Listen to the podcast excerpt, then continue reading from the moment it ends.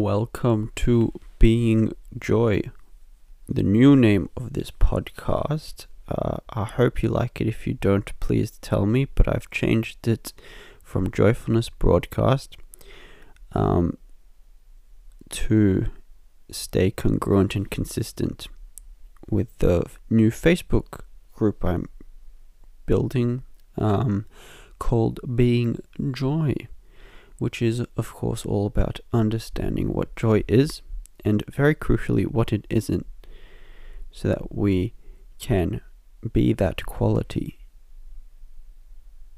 And that is all. And today, something has come up recently that I'd like to talk about, which is a misunderstanding about joy. Very big misunderstanding. Very big, big, big, big one. Now, this misunderstanding is that to to be joyous, to be joy, is some sort of fantasy, woo woo thing. You know, you can't be happy all the time. Those people aren't facing reality. They're not uh, accepting things as they are. They're living in their own world. Mm. Yeah, that's interesting. The living in their own world thing. We might come back to that. But let's start off with the very crucial one, the acceptance part and the what I heard moving around difficulties is the way I heard it. Um, now, joy is only possible through acceptance. It's very simple. It's the only way it's possible. Joy, I don't know what kind of joy um, these people speak about, but it's not the joy that I live in. Um, and it's not it's not true sustained beautiful joy as a state of being as that which you are that which you have become. Um, it's something else a concept an idea. Because joy really embraces everything as it is and allows everything to be as it is and that's the starting point. and so, okay, let's say we take something right now that's disturbing us and we look at that. Now, are we saying, I'm going to make myself joyous about this? That's not the approach at all. Joy is not something that can be forced, it is not something to make yourself. It's just something that happens spontaneously when you welcome and allow a feeling or a thought to be there as it is to let go of judging it, to let go of making it wrong, calling it names, to just allow it, welcome it, in whatever form that takes, at whatever rate it takes. If you start sooner or later, you will finish. um, and everything will be accepted as it is. And from that springs forth joy. It is the joy of being untouched by anything. Undisturbed peace, undisturbed serenity, maybe is a better word, at least for now. Undisturbed serenity or tranquility, an undisturbed joy, an overall state that arises in in acceptance, not by going around, not by making yourself joyous, The truth is, you can't make yourself joyous if you aren't. You can't make yourself happy if you aren't. You're already the happiest or joyous, the most joyous that you can be. Otherwise, you'd be more. But there isn't a better or a less uh, or a worse. It's not a misunderstanding. There's not. You're not joyous, you're worse than if you are very joyous. No. In these podcasts, I simply intend to share what I know leads to joy in having been graced with it. And I hope that you can get a piece of the pie, so to speak. Get a taste of the pie. That's better. Taste of it. Just a taste of this beautiful joy in your life. And maybe then be sustained in it. Or maybe not. But that's not something that I nor you can control. And it's not something that we should try to. We can if we want to. To make ourselves a certain way. But it's just really exhausting to try to make ourselves a certain way. Why not just accept whatever is? To just let it be. And if joy is the result of that, then great. If something else is the result of that, then great. You know, Mother Teresa, from my understanding, Mother Teresa did not live in ecstatic joy. She had it for many, many years, from my understanding, quite a dark night of the soul. Like she. So, there's a book called Power of Love by Fran Grace, and we we have her the, the interview was one of my earliest episodes one of our earliest episodes here is the power of love by fran grace. And if you go to that you'll see fran is beautiful embodiment of love. Also a student a very close student of david hawkins who lived with him. That's neither here nor there. What is important is that in the book there's a chapter it's a book about love short promotion. I promote it because it's such a beautiful book. It's not a promotion, just sharing what I read. Each chapter, it's almost like a language of love, and each chapter contains a different language of love. One from a physicist, one from a monk, one from a Buddhist monk, a Buddhist leader, another from a Buddhist monk. And so she goes out into interviews all these people, and one of the chapters is of um, Mother Teresa, and that's where I learned this. That you know, she was actually going through a very, a very, what we could call dark time, experientially. That she had this experience of the presence, the presence of Christ, and then suddenly it disappeared. This is a letter from Mother Teresa to her sisters. Now, I'm not sure if it is the one that I mention. But it doesn't really matter because Mother Teresa is this incredible, incredible embodiment of uh, of love, an, an, an insanely pure love, and to read anything that is of hers, to share anything with hers, will be very beneficial to all of our spiritual growth and the letting go of the obstacles to love. So here's the context. Dear friends, I have been reading and praying through a wonderful book written by Joseph Langford, the co founder with Mother Teresa of the Missionaries of Charity Fathers. The book is Mother Teresa's Secret Fire.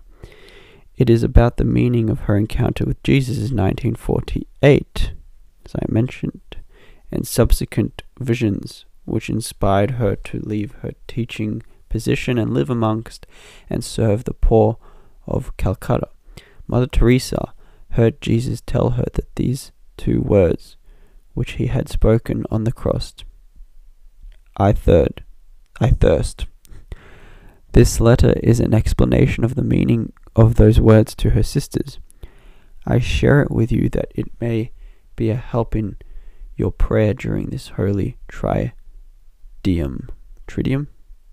Trididium something. Never heard that word before. So here is the letter from her. So that was Robert. This is her letter, written on the 25th of March 1993.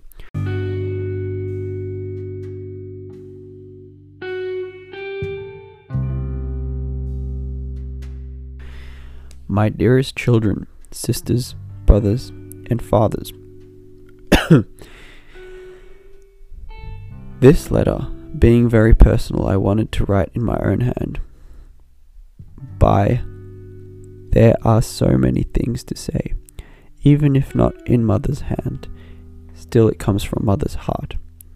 Jesus wants me to tell you again, especially in this Holy Week, how much love he has for each one of you, beyond all you can imagine. I worry some of you still have not really met Jesus one to one, you and Jesus alone. We may spend time in chapel, but have you seen with the eyes of your soul how He looks at you with love? Do you really know the living Jesus? Not from books, but from being with Him in your heart. Have you heard the loving words He speaks to you? Ask for the grace. He is longing to give it. Until you can hear Jesus in the silence of your heart, you will not be able to hear Him saying, I thirst in the hearts of the poor. Never give up this daily intimate contact with Jesus as the real living person, not just the idea. How can we last even one day without hearing Jesus say, I love you? Impossible. Our soul needs that as much as the body needs to breathe the air. If not, prayer is dead, meditation only thinking. Jesus wants you each to hear him speaking in the silence of your heart. Be careful of all that can block that personal contact with the living Jesus. The devil may try to use the hurts of life, and sometimes our own mistakes, to make you feel it is impossible that Jesus really loves you. It really is really cleaving to you. This is a danger for all of us, and so sad because it is completely opposite of what Jesus is really wanting, waiting to tell you. Not only that he loves you, but even more, he longs for you. He misses you when you don't come close. He thirsts for you. He loves you always, even when you don't feel worthy, when not accepted by others, even by yourself. Sometimes He's the one who always accepts you. My children, you don't have to be different for Jesus to love you. Only believe you are precious to Him. Bring all your suffering to His feet. Only open your heart to be loved by Him as you are. He will do the rest. You all know in your mind that Jesus loves you, but this letter mother wants to touch your heart instead. Jesus wants to stir up our hearts so not to lose our early love, especially in the future after mother leaves you. That is why I ask you to read this letter before the Blessed Sacrament, the same place it was written, so Jesus himself can speak to each one. Why is Mother saying these things?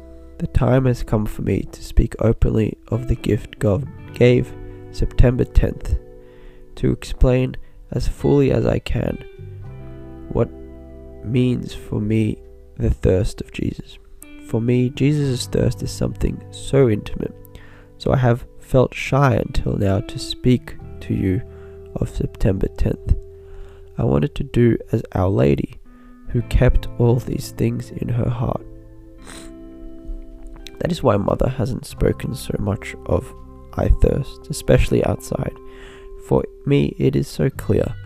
Everything in MC exists only to satiate Jesus. His words on the wall of every MC chapel. I don't know what MC means, by the way. They are not from the past only, but alive here and now, spoken to you. Do you believe it? If so, you will hear it, you will feel His presence. Let it become as intimate for each of you, just as for Mother. This is the greatest joy you could give me.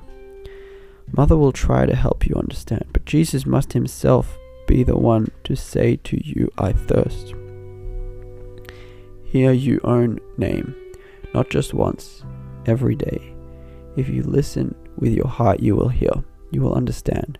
Why does Jesus say I'm thirst? What does it mean? Something so hard to explain in words. If you remember anything from Mother's letter, remember this. I thirst is something much deeper than Jesus just saying, I love you.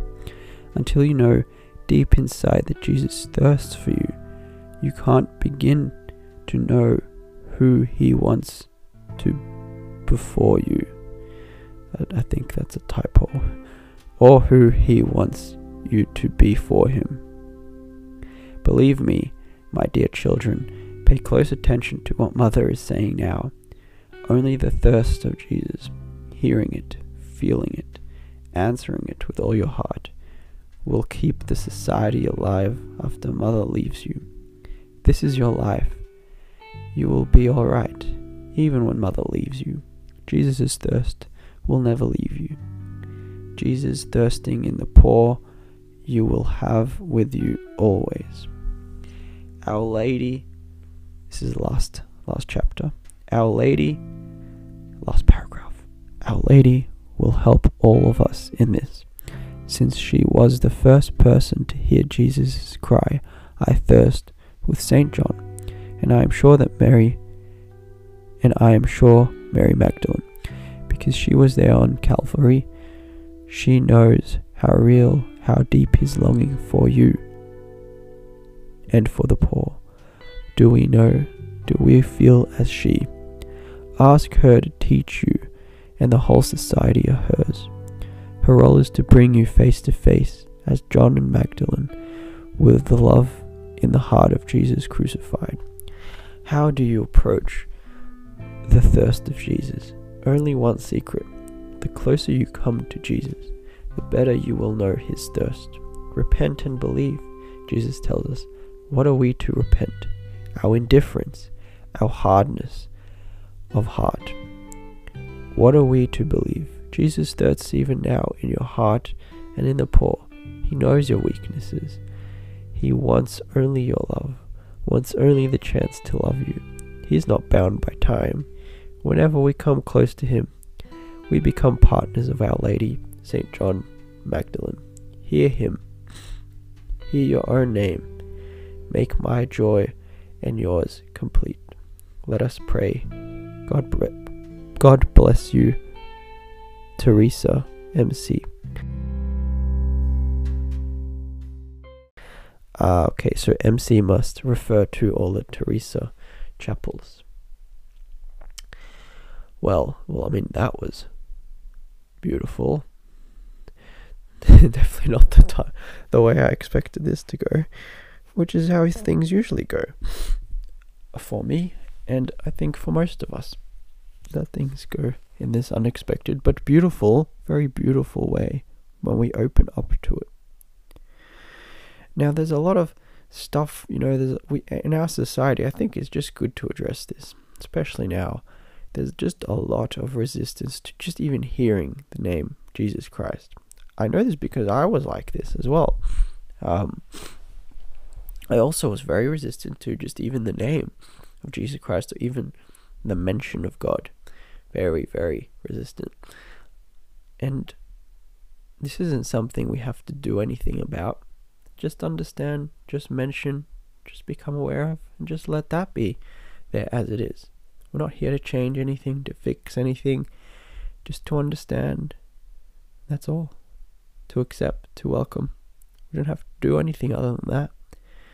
So maybe it'll help you to hear about my story with Jesus. And I'm not here trying to convert anyone, I'm just trying to help make sense of some things and share the understanding that I have read from here right now. You know, it's really simple to me. Before there was a church, before there was a religion, there was just Jesus. There was a a man who lived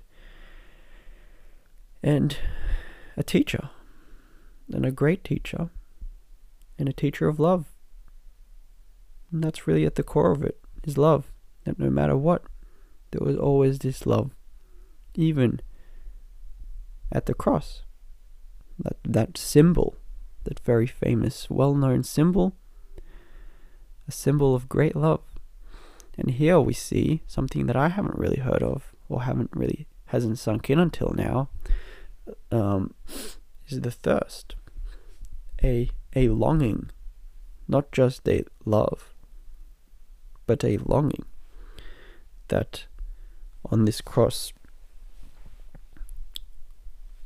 that Jesus was longing for the love of those who were crucifying him. Didn't matter who it was, didn't matter what they did, there was a longing for that love.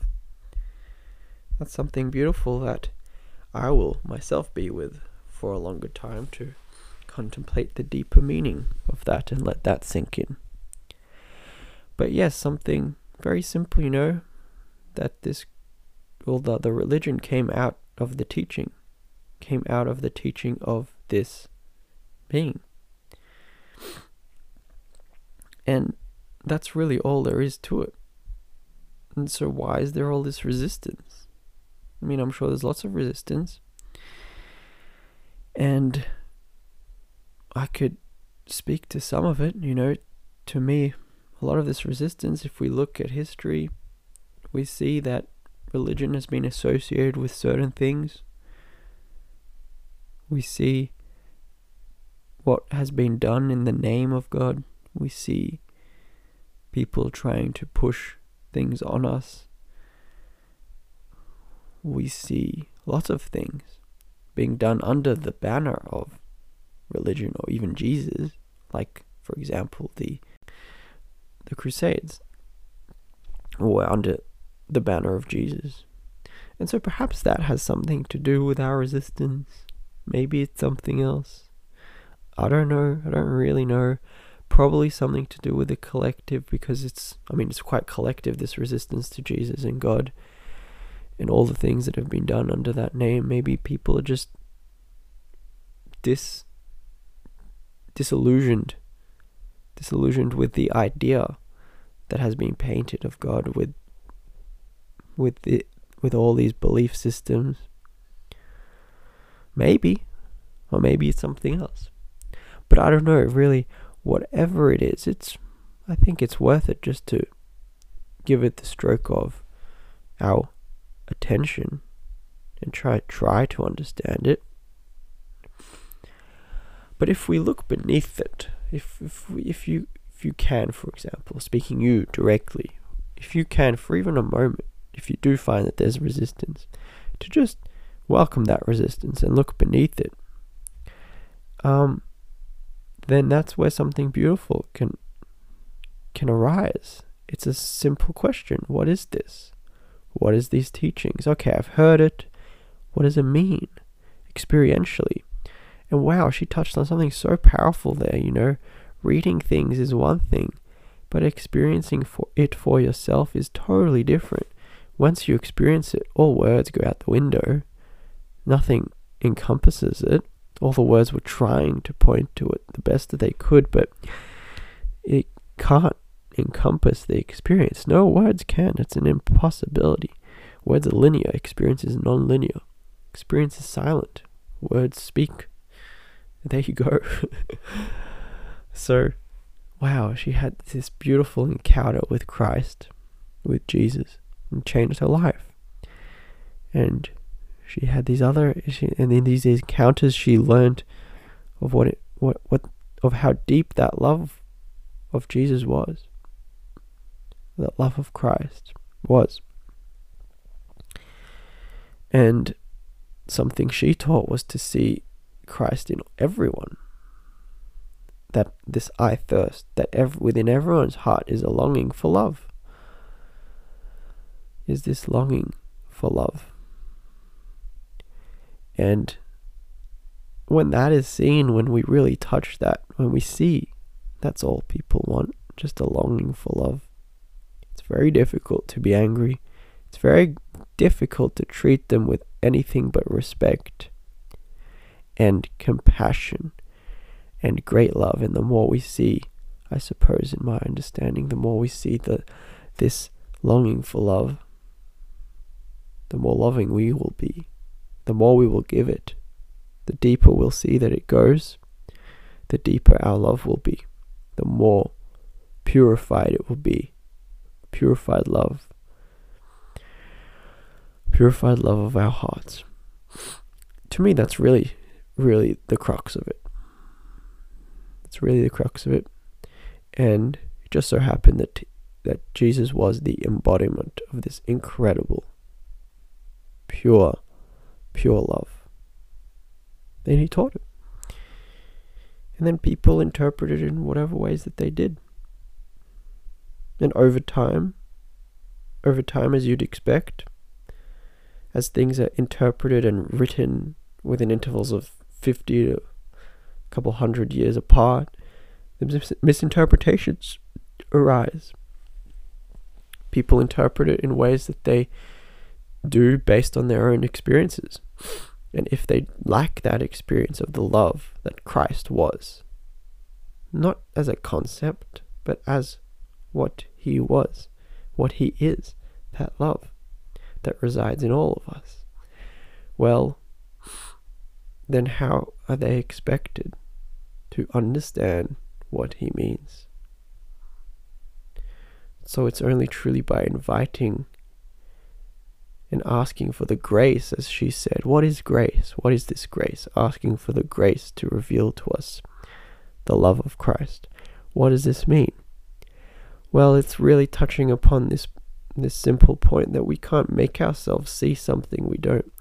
We can't force ourselves to have an experience. Again, if we return to joy, this is not a matter of force, not a matter of making us. We can't.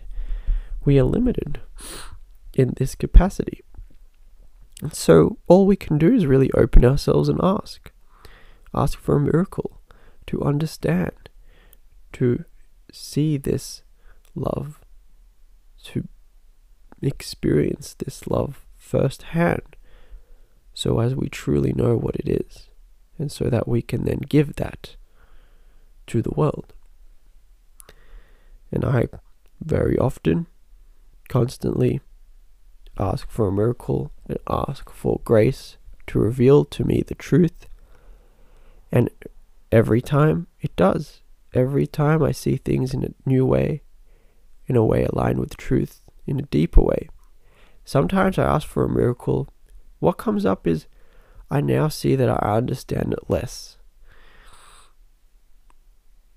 That there are even bigger holes of understanding that I anticipated, that I thought were there. And so the miracle there is awareness, is a growing awareness of the limitations, of my limitations of understanding. And that itself is a miracle because as we as we really touch and we really grasp the limitations of our understanding, what comes up is a compassion. Sure, at first frustration. And again, joy doesn't attempt to push that frustration away, which I still do from time to time. Be frustrated about the frustration. Instead, joy invites the frustration to be there as it is and just welcomes it to to be as it is. And through through that welcoming and allowing whatever feeling arises, whatever, to just let it be there as a friend. This is something that I am actively working on and praying for miracles to to to grow in this compassion and love to allow things to be as they are.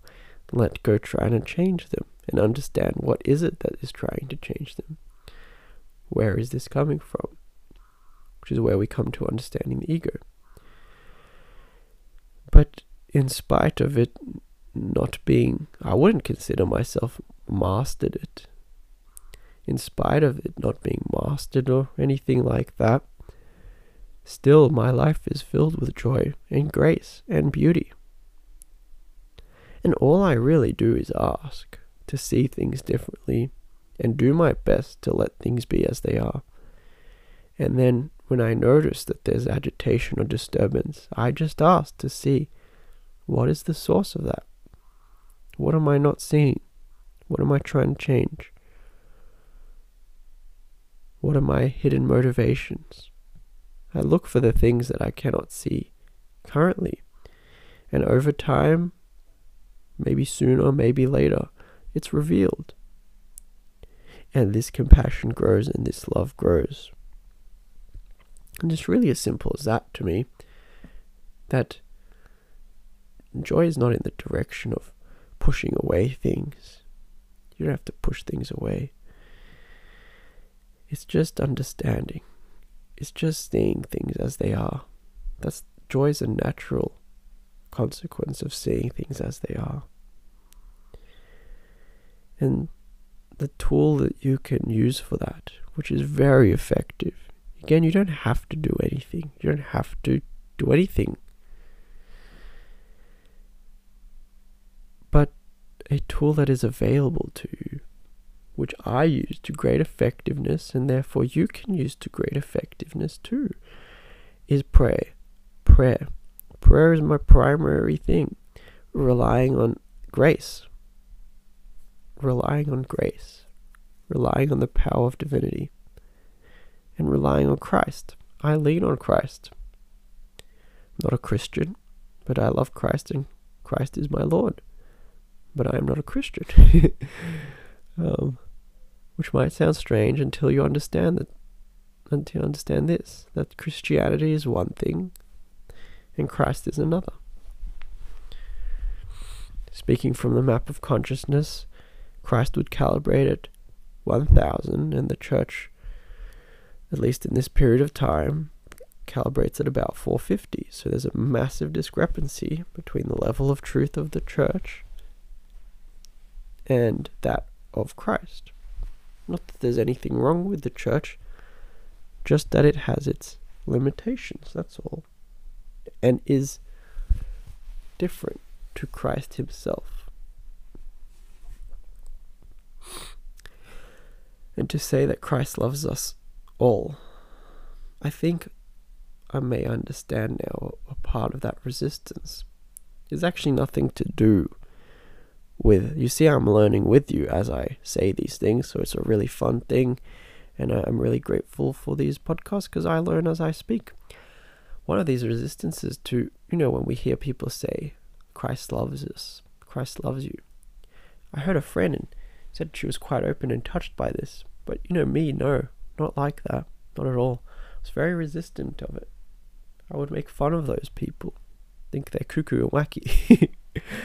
but I see that part of that resistance, a big part, in fact, if not most of it or all of it, is actually the ego's resistance to love. The ego, which is within all of us, unless we've transcended it, in which case wouldn't be listening to this or have any problems.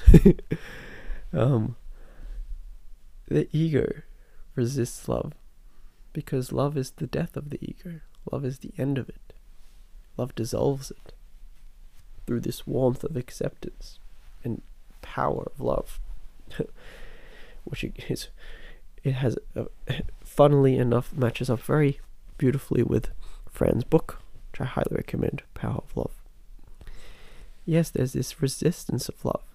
And so it might might benefit you to ask yourself, what in me is resisting love? That is, you presume that if you are not right now in that love of Christ, that there is something within us, that tremendous, incredible, wonderful love there's something within us that's resisting it, or else it'd be there because we have free will. So, what is it that is resisting it? And trying to understand that, not do anything about it, just understand it. And once it's understood, and as we move through the discomfort that arises when we realize something that we didn't know about ourselves, when we feel like fools. As we move through the discomfort of that, because discomfort usually arises, agitation, frustration is very normal to arise at these things. So we discover and learn these new things about ourselves as we challenge what beliefs we have held to be true. Discomfort naturally arises. Just know that any discomfort is always arising from the ego, the soul, that which you truly are, the love which you truly are, is untouched by any of this. It does not get agitated. It cannot get agitated, for it abides in the love of Christ. It abides in the love of God. It abides in God. It is not touched by any of this. It is only the ego that can be agitated. Therefore, if agitation arise, good this is a great sign that you are making great progress and tremendous strides. And in fact, the greater the agitation, perhaps it can be interpreted as the greater the stride, because that agitation was always there, wasn't it? If it's being experienced, it was bound in a way to be experienced. It was there. And now, through courage, through great courage, you have let it come up to the light of awareness, away from the hidden depths, out of the hidden depths, into the light of consciousness, into the light of awareness. And in this place, attempted to make friends with this part and understand it as it is and welcome it as it is, as best you can. Praying, asking grace to reveal to you this thing in a new light, in a light of greater understanding. And this thing can be anything that is challenging for you, anything that disturbs you. To ask to see it differently in a way that doesn't disturb you, in a way that doesn't disturb you, in a way that is clear. There is nothing wrong with it. It just is how it is. Hearing this is one thing, seeing it for yourself is very, very different. And so please know that prayer is always available to you. There's really nothing to worry about because if you continue to pray and you pray continuously, then all is revealed in sooner or later based on karmic propensities, grace, and your willingness to see things differently. These are all critical factors. And prayer can be spoken with words Lord, may I see this differently. May I come to understand it in the light of truth. May I see it so that it does not disturb me. May I understand this disturbance. All these prayers are really the same thing in essence. They're simply asking to see things in the light of truth, to let go of illusions, And prayers can be nonverbal as well. Just a silent understanding, a silent but powerful willingness to see things differently pulls forth the miraculous. It supplicates in grace. And suddenly we see things differently. Just through being willing to see things differently. We don't even have to verbalize it. Often I don't verbalize it. In fact, probably most of the time, I don't verbalize prayer. And so, in this way, our lives can become a prayer, which is a cool uh, thing for Hawkins'. Perfect time to mention Hawkins' teachings, which is to live our lives like a prayer. Devotion non duality, living our lives like a prayer, becoming the prayer, supplicating and become that which is irresistible to divinity supplicating in divine grace, relying on the will of God, not our own will, relying on the understanding of God, not our own understanding. Letting that understanding seep in gently, patiently, being with whatever is there and welcoming it. My interpretation of it. So, I hope you have enjoyed this episode. I hope that you don't do anything with it. You can do something if you want. If you want to, you can. There's nothing wrong with that. But you can also just sit, or don't sit, stand, walk, go about your ordinary life normal daily business. And just let this sink in. Just let it be there. And just see what happens. Nothing more to it than that. Pretty simple, pretty straightforward. It's tough, this is true. Experientially, it is very tough because we are walking through resistance. We are walking through the ego. We're walking through the only obstacle all the obstacles to us being that love, being that joy. We are willingly walking through it. Now, this takes tremendous courage because we are going through great difficulties, the greatest difficulties that await us. We are saying, fuck it, I'll go for it. and walk through what is necessary to to let go of the obstacles to love at the end of the day. And so we can pray for the serenity of acceptance, which is one of my my favorite prayers to is the serenity prayer. I pray, uh, Lord, may I accept the things I cannot change. Lord, grant me the serenity to accept the things I cannot change, the courage to change the things I can, and the wisdom to know the difference. Powerful prayer. And of course, I'm going to end this this with the Lord's Prayer. So thank you for listening. Thank you very much. Just want to also say that prayer isn't something that has a religion, doesn't have this ideology. Okay, sure, and an, a religion, a group can be well known and well regarded as understanding prayer very well and utilizing it a lot. But prayer doesn't belong to any sect. Prayer belongs to all the children of God. Anyone can pray. Anyone. And prayer always has a response. Always. A deep, sincere prayer that has some truth to it, that is coming from a deep place.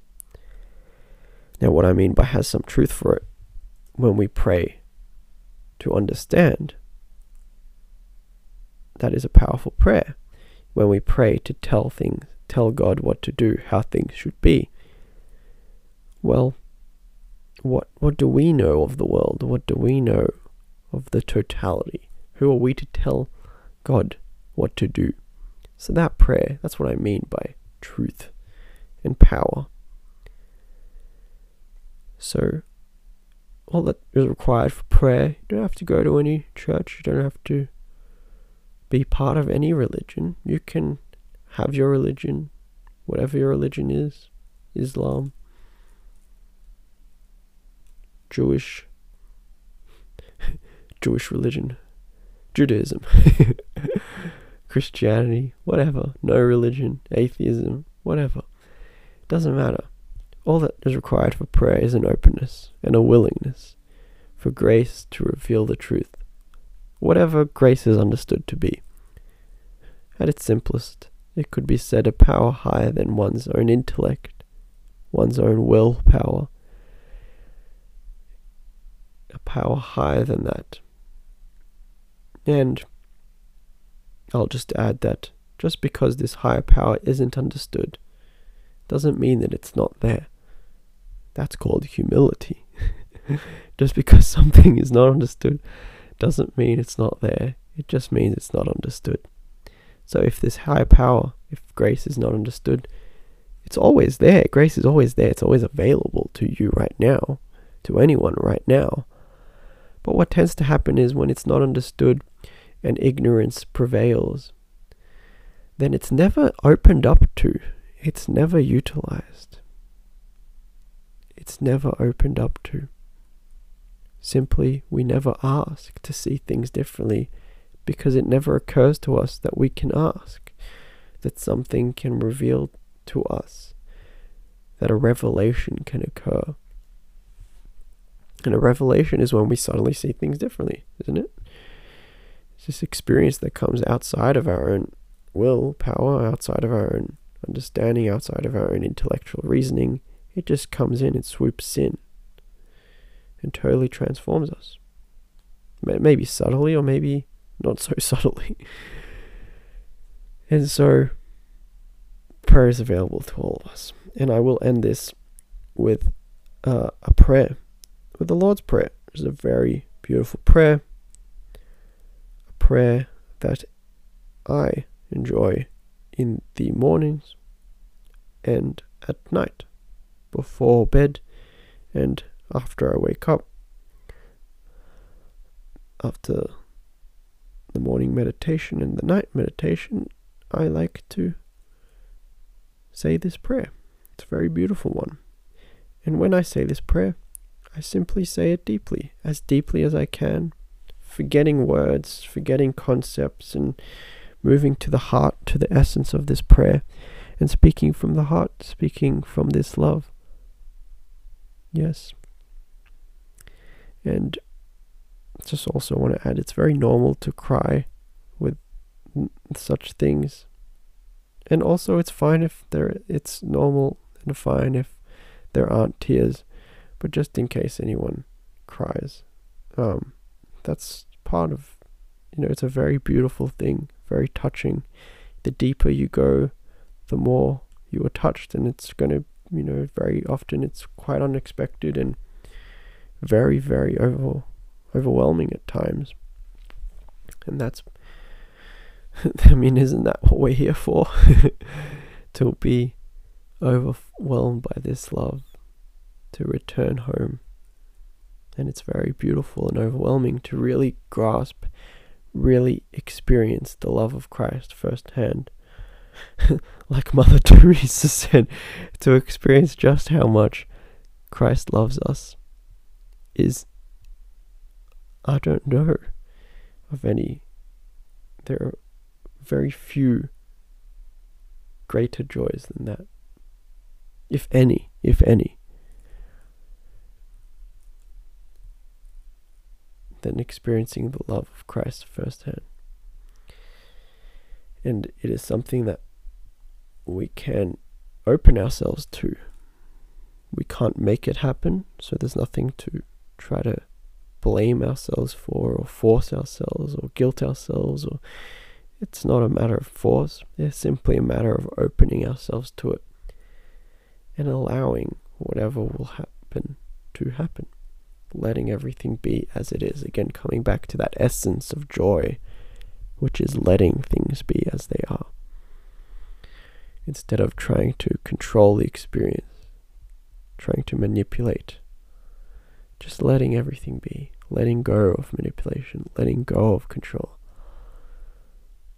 Happily moving through everything that life offers us. Okay, so the Lord's Prayer is Lord, oh, our Father, hallowed be thy name. Sorry, the Lord ooh part is not part of the prayer. Yes, okay, I'll go back to it. How, uh, Our Father, hallowed be thy name. Thy kingdom come. Thy will be done in earth as it is in heaven. Give us this day our daily bread, and forgive us our trespasses, as we forgive them that trespass against us. And lead us not into temptation, but deliver us from evil. For thine is thy kingdom the power and the glory, for ever and ever. Amen. It's a very beautiful prayer for those interested. The calibration is 750. Hope you enjoyed this episode. Thank you for bearing with me. Uh, I had not uploaded many episodes. Just hadn't happened we'll see how it goes in the future. Hearing feedback does help, but sometimes there's just this silent period. Very often I just feel like silence is what is required for me to just cultivate, to just let go, to surrender deeply. And so I, I, I ask you to be patient with me if there aren't any episodes, then that's all. There's just a silent period. And so I've tried the thing where you stick to the one episode a day or whatever.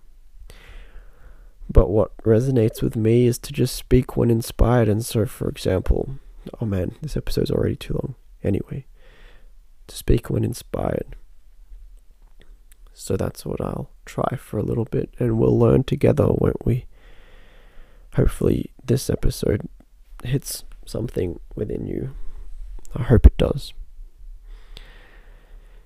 And I hope that you get a taste, that you live, that you be this joy, this love, and you see that it's not about moving around, it's about moving through, letting go.